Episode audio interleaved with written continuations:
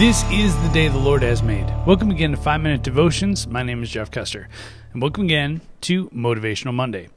Today's motivational verse comes from Lamentations 3 22 through 23. The steadfast love of the Lord never ceases, His mercies never come to an end. They are new every morning. Great is your faithfulness. That's such a great verse to start off on a Monday, a new start to a week. And for some of you, you're going back to school for the first time since winter break ended. You know, God's mercies are new every morning. Every morning we wake up with a clean slate with God. God completely forgets the sins that you've done in the past if you ask for forgiveness. And you start a new day. And God never stops giving. Have you ever noticed that? He never stops giving. It may seem like times are tough, it may seem like days are dark. But the fact that you woke up this morning is a miracle.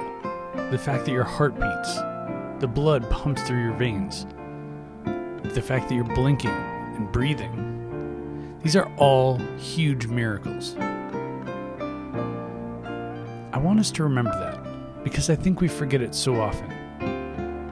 We get very envious of people who have bigger houses than us, better cars than we drive they went to a better school or their salary is bigger than ours. We always want bigger, we want better, we want more. But God gives us what we need.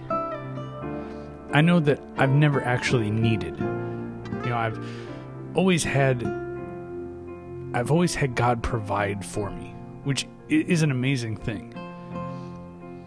So many people worry about where their next meal comes from. There was a time when when we were pretty strapped for cash and we were wondering what we were going to do. But it was always amazing how there was always money in the bank account. Maybe there was a meal that was dropped off by a friend. Maybe somehow I got a random bonus or somebody just gave me a random gift, an anonymous gift. We always made it through. And that's because God's mercies are new every morning. So I want you to remember that. It's not about how big your house is or how great your car is that you drive.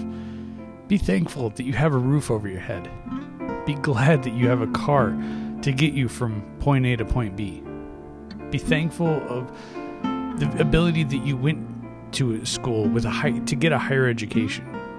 No matter what it is, be thankful of all that God has provided for you. And if you can't think of anything that God has provided for you, take a day. Just sit and look around because all that is a gift from God. Let's pray. Heavenly Father, so often we forget about the great gifts that you give us. Some things we can see and some things we can't. God, help us to continue to remember to continually thank you for all that you do for us. It's in your name we pray. Amen. Remember, you are a loved child of God. And how are you going to echo Christ today? We'll see you next time.